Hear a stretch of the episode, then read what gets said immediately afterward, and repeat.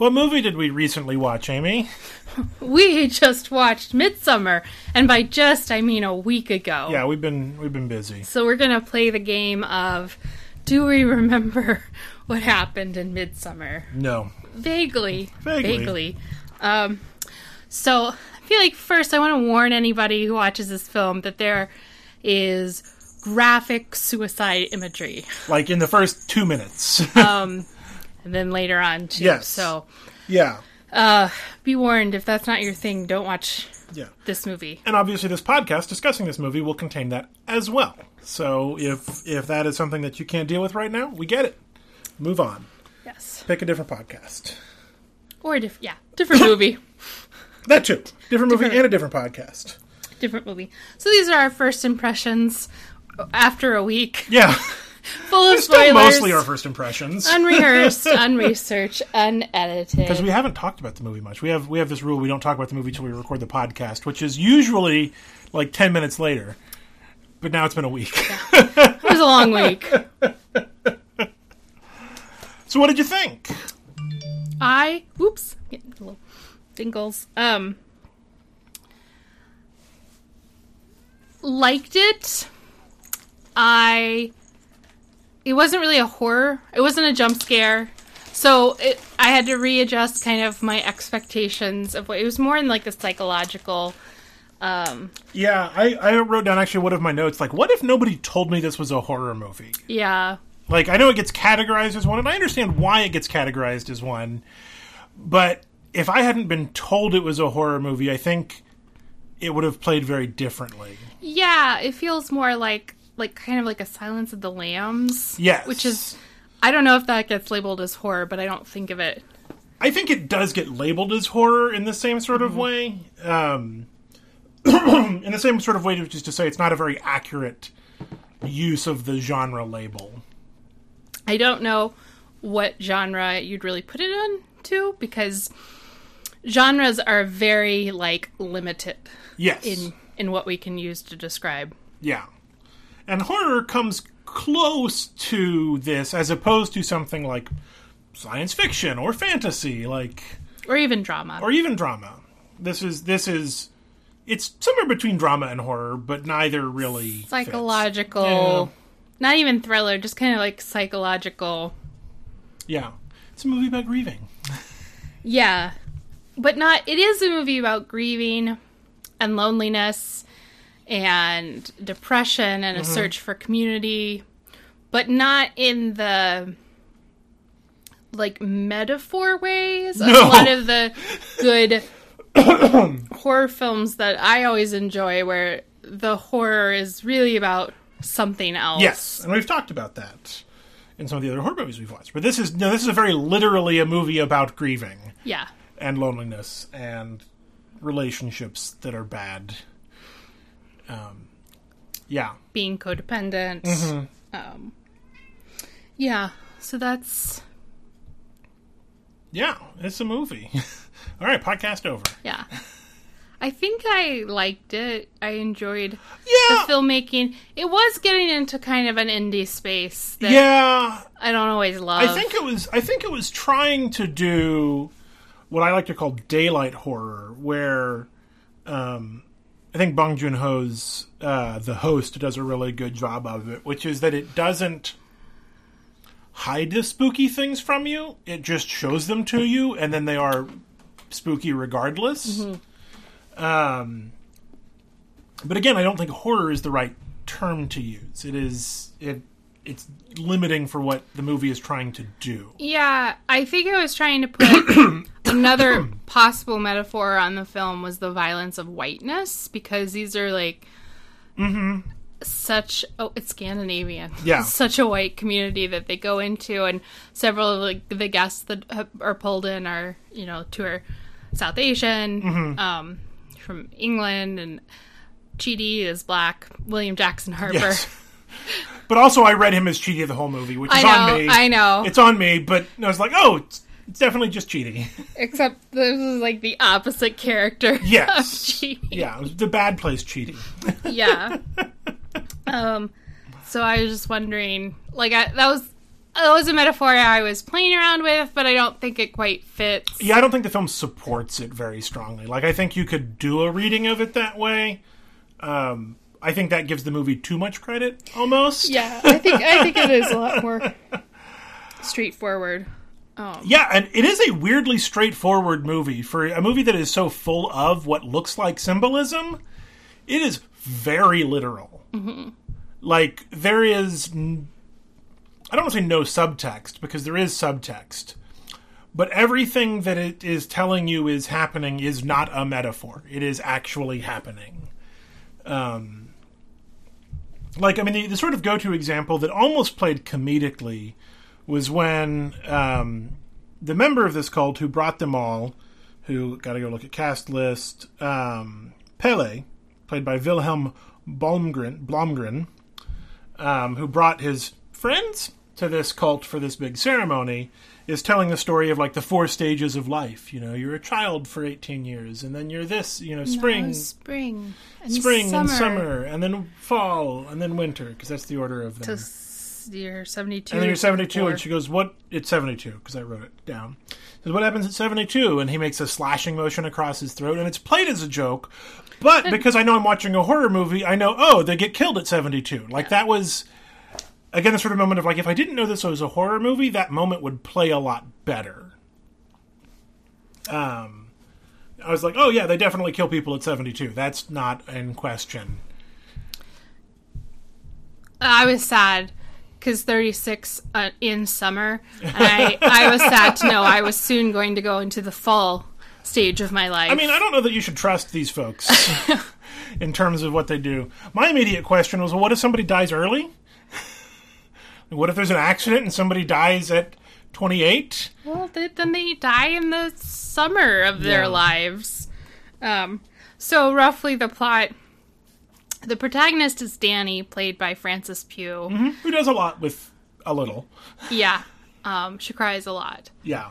This is mostly a crying role, which Yes. is not a judgment. Just It's not a judgment on her, it's just that the part is written that way. and um, she's dealing with being in a bad relationship with someone who does not love her, Yes. um, and she's probably codependent Yes. on him. Um, her sister in the beginning of the movie dies by suicide and kills her parents Yes. as well. Which is, is implied to be all of her family. It's not 100% clear, but it's sort of set up that she doesn't have anybody else. So um, the boyfriend, whose name is what Will, is he Will? Uh, Christian. Christian, um, decides he can't, basically can't break up with her. Yeah. and then that's not seen. That's kind of implied. It's not Yeah. seen um, because she's going through this horrific tragedy. Absolutely. Um, but none of her, his friends like her. They all make fun of her. Mm-hmm. They're all grad students. Yes. um, and I I know what departments they're in too. Anthropology. I've, I've met these sort of grad students um, before. Um, she's also a grad student in psychology. I Yes. think she's working. Um, yeah, she's either her master's or her PhD. Mm-hmm. And their exchange student friend Pelle takes them to Sweden to His community. his community, which were presented as kind of a commune. Mm-hmm. Um, and they're going to have a midsummer festival. festival. It only happens once every 90 years or something. Yeah. Um, and all the all the warning signs Yeah. something bad happening are kind Yeah. of kind of there. Um, of course, you know, no one sees it to it till Till it's it's too late. till it's too late. Um, yeah. Uh, it's so So they go there, they do a bunch of drugs Yeah. given to them by the commu- commune members. And they go to the first kind of event, Yes. which is where two of the members who have reached the end of winter yes. jump, Jump off, of a cliff, and, and it die. is Graphic. very graphic. Yeah. Very, very graphic. Um, and, it, you know, so Danny, of course, has a meltdown, breakdown, Yes. because her family traumatic. has just died. It's bringing up a lot. And I was so, like, I was like, she needs to be so angry with Pelle and Yes. Chidi, whose And name is not Chidi. Josh. Josh. because they knew it was They coming. knew it was coming. They and they didn't do coming. Anything about it. And they didn't tell her or prepare her. And then later she just kind of like apologizes for melting down Yeah. to them um, when she should be Angry. furious. And so I think the main journey that she's taking is being with trying to find some sort of belonging Mm-hmm. Which makes her ripe for being a future cult member. Yes. Which Um, I think is why Pelle brings her along. Yeah, yeah. like I my my read on him as a character is not one that is sympathetic. It is he uses the mask of sympathy to get what he wants. Yeah, he's kind of the only one who gets excited when she says she's going to come. Yeah. Because they were going to come on this trip to Sweden. They were going to leave without her. Yes. Basically. And, not then- tell her until it happened. Yeah. Um, they're real bad people. They're Yeah. real, real bad people. They're real bad people. Um, But I thought the most interesting part of the film um, was she's looking for belonging, looking for community, looking for love. Mm-hmm. Um, these guys are not it. No. Yeah, it's it's very bad. Yeah, there's sort of the sketch of like a, a love triangle between her and Pelle and Christian, but Oh, I didn't even. well, just just in the way that he was more sympathetic to her and like knew it was her birthday and like told Christian, so he got a cake, and so like that sort of like I saw that as part of the cult recruitment process. Like, fair. look, people in the cult, we We care about we care you. about you, Yes. and we're gonna. I think I think that's what it was what his motivation so to speak was. But I think it looked like or could play like a, a mock love triangle. It, again, if this wasn't a horror movie. it's. I, I think that's Yeah. a weak, Okay. not not weak analysis, but weak connection. Okay. Um, but fair, fair. There's not, like you said, there's not a lot of subtext. It's pretty no, literal. there's not a lot of subtext. But what I thought was most interesting was about this cult Mm-hmm. was that they repeat strong emotions of one of their members Yes. and they they do it vocally they do it with their bodies Mm-hmm. it happens several times and when she really kind of comes be- becomes a part of the cult is when she starts participating in that feeling of emotions Yes. um, and actually she's she She's starts- feeling it, She yeah. she starts as um her pain over seeing her boyfriend in this like ritualistic sex act with yeah. um with one of the members uh and she's just crying and so all of the women come over and just like cry in a huddle with her Mm-hmm. uh, in a very like stylized movement yes. sort of way The Meisner. and I was like, they're literally empathizing with Yeah. her, Yeah. Well, and that is what she has been looking for, was someone to empathize with and her. that's that is a cult recruitment technique. It's called like love bombing or hug bombing. Um, for a weird, different version of it, uh, go see all the supportive tweets of J.K. Rowling from all the TERFs right now, who are like, "You are totally right. We love you. We stand behind you. You're the only one who's willing to speak truth to power." And she is soaking all of that in, and it is only entrenching her. But it is a, a very common. The red pill does it. The alt right does it. They're like, "Uh, you, all the suffering that you have felt, we feel too, and you are correct, and you will be safe here with us. well, ma- that makes it less interesting in this film. Well, I so think I think this film literalizes it in Yeah. a way that is uncommon. Um, which again, I, this this film takes everything very literally, and so I think it's interesting to see that. I think it was like the physicality. yeah, the too, physicality was fascinating. um, like taking these big movements, gasping breaths and and screaming and moaning together. I'm not quite unison, but but synchronized. Yeah, I agree. That thing's really fascinating. I think it's really annoying that that is the image that's plastered on a lot of the preview images of this film. Like I have seen that picture of her like screaming, surrounded by all the other women, um, and like I don't know if it's a spoiler per se, but because I knew it was coming, like I think it's it's the it's marketing trying to show this as horror by saying like look at this hor- horrific thing she's feeling and all these women are grabbing her and maybe that's scary. I don't know. And it's not really scary in the moment but they try and use it as like So I saw that image a bunch before I ever watched the movie, which didn't rob it of its power so much, but I knew it was coming.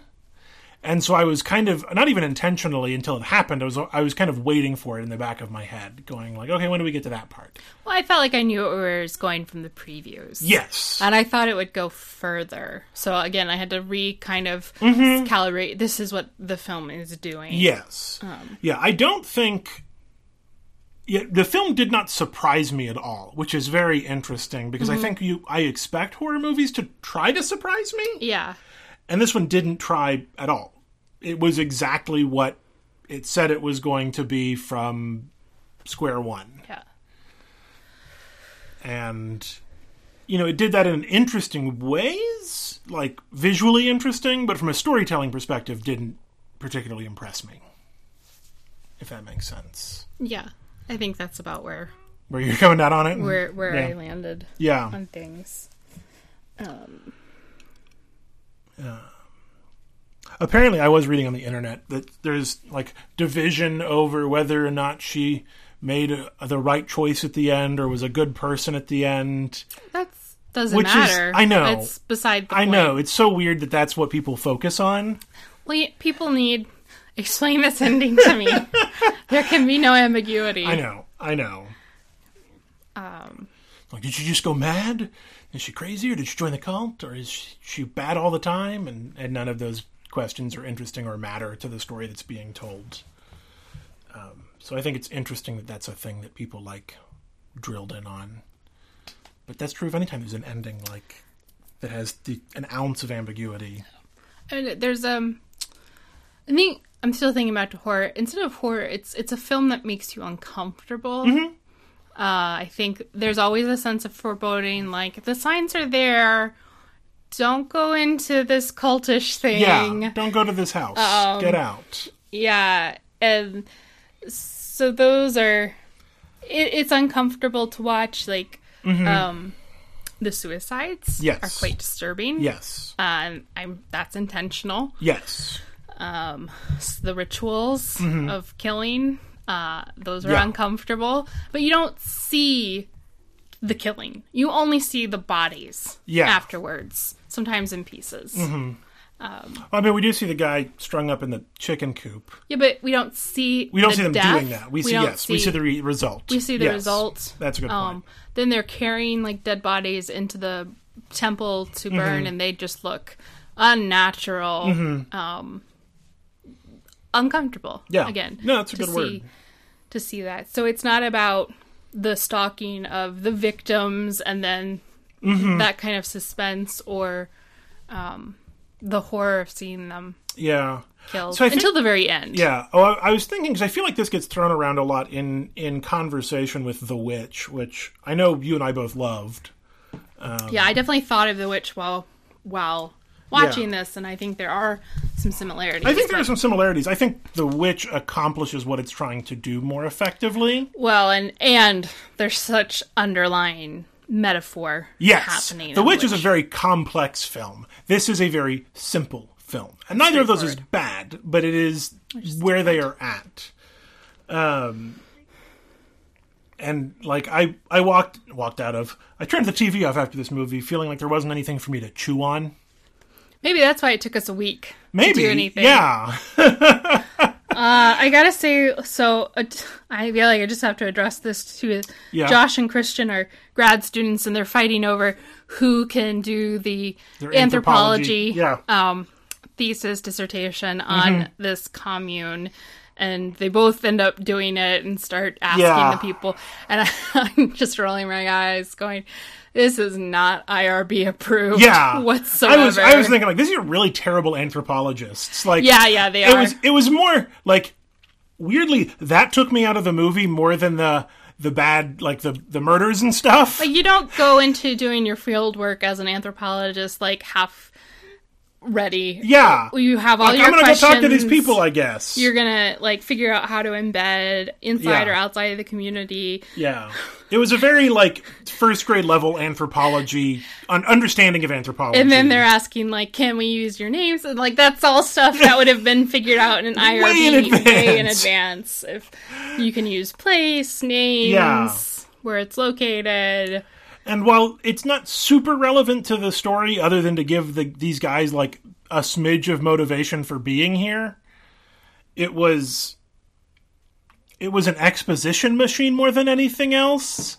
Like, oh, good, now we can have a reason for these guys to ask questions about inbreeding, and then you know we can spook our audience with spooky answers. and cryptic Yeah, script language yeah, writing. And so uh, that was not good. Well, it establishes them as bad people. It too. does. Christian swooping in, stealing Josh's idea. Um, Yeah, I think yeah, again trying to like justify what happens to Josh to a certain extent at the end like oh he's a bad person. I don't think it needs that justification. well, we hardly learn about the other two, um, Simon and yes. Connie, Yeah, which we are the other two visitors. Who die very early and off screen. Yeah, we don't know. Yeah, their their play, their disappearance is played for mysteriousness. Yeah. And like, oh, where'd they go? But they're not established as good or bad No. people. No. Uh, it is unfortunate that the really, other than like, um, Cheaty, Josh, William Jackson Harper, um, all of the like people of color die first. Like that's Well, that's why I was like, maybe we can read this as violence of whiteness, sort of. yeah, but there are better horror movies that do that. Yeah, no, no. I'm real excited to see Candyman. I haven't seen that preview. Uh, oh, I should show it to Wait, you. is this is this uh, Jordan Peele? Produced, not directed. Okay. But yes. Okay. Um, But yeah, that's. well, so I guess I thought. Well, no, that reminds me. Okay. Yeah. I thought I saw it coming that they were going to be the first ones to die, and I thought they were the writers were going to do it strategically. Mm. And I think that's where I was trying to like, um, they were going to make some sort of commentary, Yeah. and I And thought they, were going to go to the commentary of, of whiteness, Mm-hmm. um, as, but. But they no. didn't. It was just we needed some extra people to kill off earlier in the film. I don't know if Josh was the third one to die or was the other Mark. Yeah, well, so little- we so that there's some ambiguity there. Um, Mark disappears first before Josh, but we don't see Mark's death. We see Josh get killed. He's the first real death we see on screen. Oh, he gets it over the head. or Yeah, something. he gets yeah. hit with one of the big hammers. Like other than the the suicide, he is the first death on screen. Um, because he breaks into the temple and he's trying to he's taking pictures of the book, which again, no anthropologist in their right mind would do, Yeah. especially if they've been told like, no, you can't. um, and then so we see Mark, or guy wearing a Mark suit. Not- oh, yeah. not like a. Mark face. Yeah, It did look like his he was wearing skin. Yeah, he was like wearing a Mark skin thing. Um, and so Josh is like, Mark, is that you? And then gets hit in the head with a hammer. Which is creepy and uncomfortable. Yes. But it's not scary. yeah. Well, and again, and it's it's implying the violence that we don't see, um, because most of the violence enacted on bodies in this that we see is on people of color. We see William Jackson Harper get hit in the head. We see the guy in the chicken coop strung up. Um, we see uh, Mark was flayed, maybe, but we don't. We see the result of that, not the action of it. Yeah. And then, like, I think that some of Josh's limbs were planted in the garden. Yes. Yeah. Like his legs and yeah, you see like an or arm, sticking out or a leg sticking out, which again is is physical violence on the body that is not present in the same way that, for example, Christian's murder is ritualistic and stylistic. You know, he's sewn in, he's drugged up and then sewn into a bear and then set on fire, and like none of that is like it's still murder and it's still abuse, but it's not a an altercation on the body in the same way. And I think you know the the horror trope of oh the black guy dies first came from a very a place of ignorance, and then got commented on eventually, and then some horror movies got better about that and and played with that to a certain extent, or at least just didn't kill off the black guy first. Um, and then this didn't do any of that. It didn't feel like it was in conversation with any horror movies in the past. Like I said, I was waiting for them to make some strategic, intentional statement Yeah. about. Um, and it, and it didn't. Yeah, I, it reminded me of um, in a lot of ways, and I haven't seen the original um, Wicker Man. I have seen the the the Nicolas Cage Wicker Man. Um, so I don't know how similar it is to the original, but this reminded me a lot of that one, and not in a great way. In that, like, hey, we know something's really bad going on, and we know that's going to lead to an unfortunate end. There's a minor subversion in that the main character isn't killed, but is in fact embraced by the cult at the end. But the structure was very similar and in aligned with my expectations. Yeah. So I guess we're kind of landing on a. meh. Uh, I feel like film buffs have really liked this Mm-hmm. film for filmy reasons. Like I've we we can read story and the dramaturgy and the acting and to some extent directing, but not like editing Mm-hmm. Yeah, and don't know anything about editing cinematography. and and- It was pretty. I can say that much. it was all this is happening in a beautiful backdrop, which Yeah. could be commentary, but it doesn't. It doesn't actually become commentary. Yeah. Um, yeah, I think I think that's where we're kind of kind of a, eh. Um, I do I do want to mention um, Emily VanDerWerff wrote a really interesting essay about her read of this film, which is that uh, Danny is a trans woman, um, and I think that's an interesting lens to look at this film through. Um, I don't think it makes the film better, but I think it's an interesting reading of it.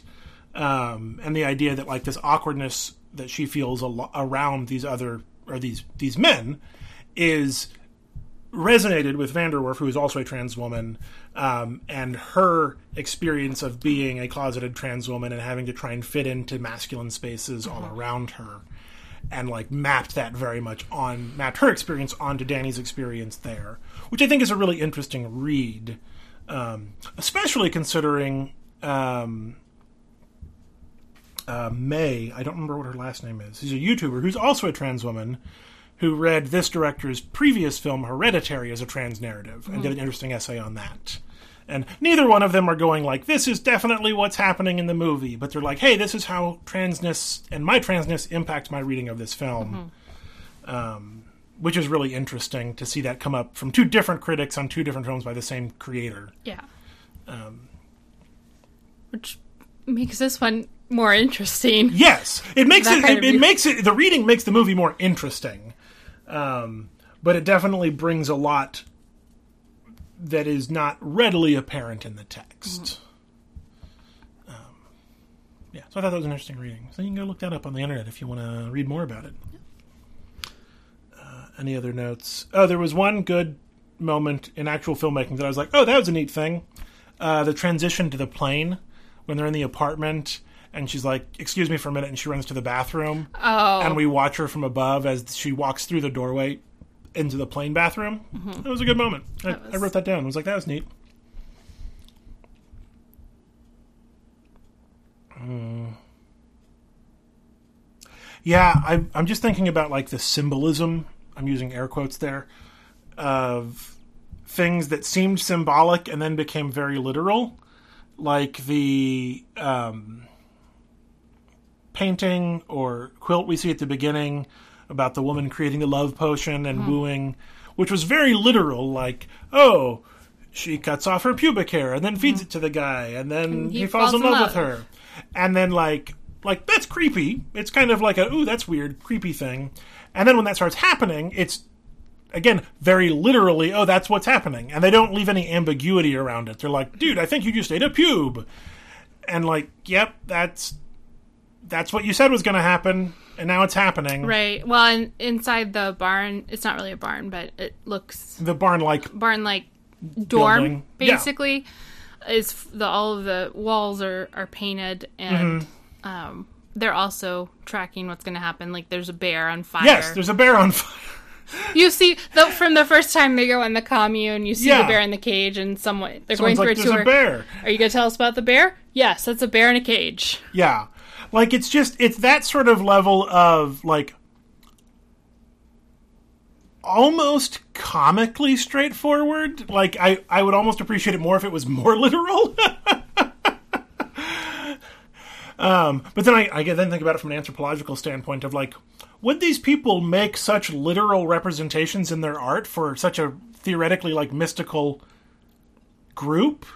like we're just gonna all of our art is going to be specifically depicting the things that we do Well, if it's every 90 years, then you can always get away with like a mythology. Like this is our mythology, and no one living has ever seen it happen before because no one can live to be 90. that's true um, and so that's really interesting like, so you know how that happens.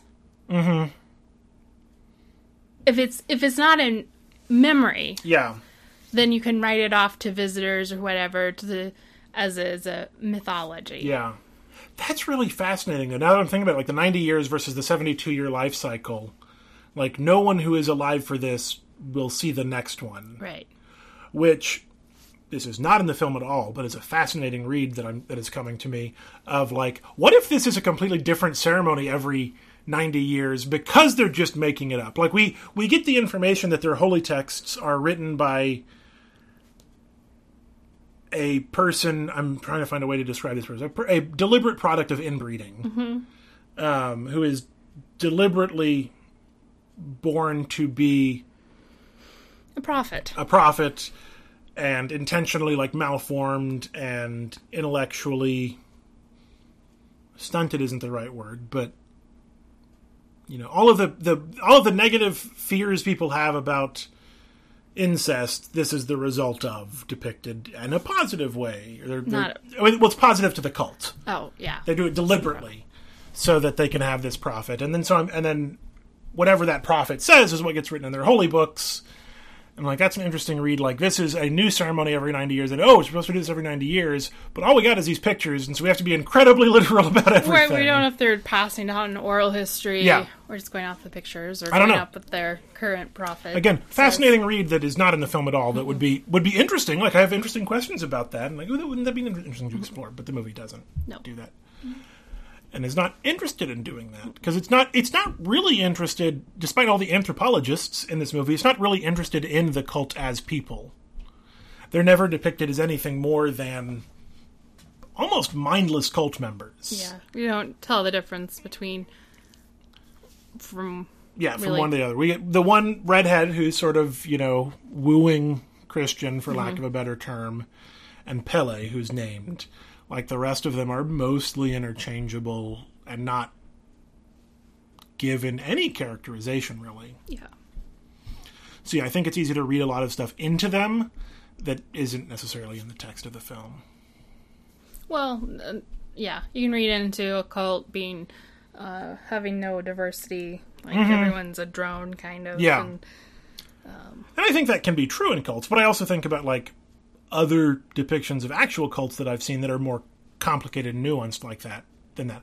The two examples that come to mind are Scientology and um, the Bhagwan, the Wild Wild Country group, which have a name, but I can't remember it right now. Um, both of which, like, I've I've read a book about Scientology, the the one that got turned into an HBO documentary, and then I watched Wild Wild Country. yeah, but those are real cults. I'm talking about this I like know. stereotypical depictions. But of, real cults are more interesting. like if you're gonna make a cult, like make it interesting like a real cult. I mean, don't don't join a real cult. Real cults are also bad, whereas the ones that are, that are sort of depicted in these are not. But I mean, they're also bad, but they're they're not nuanced, no, no, which is a shame. yeah. So straightforward. yeah, Do you have anything else? I don't think I have anything else. Let me double check my notes. Uh, oh, it did do the one like horror movie thing that I really hate, which is kind of overuse music to tell you how to feel. There was lots of like, this is scary music happening right now. The one that I really remember is when Dani goes in and is making tarts with everybody, and we get the close up on one woman like bringing a tart over to a table, and like it's a very normal act, but we're told the as an audience that this should be spooky because there's spooky music playing on, and like we found out later like why it was spooky, but like I feel like that's just lazy filmmaking. Mm.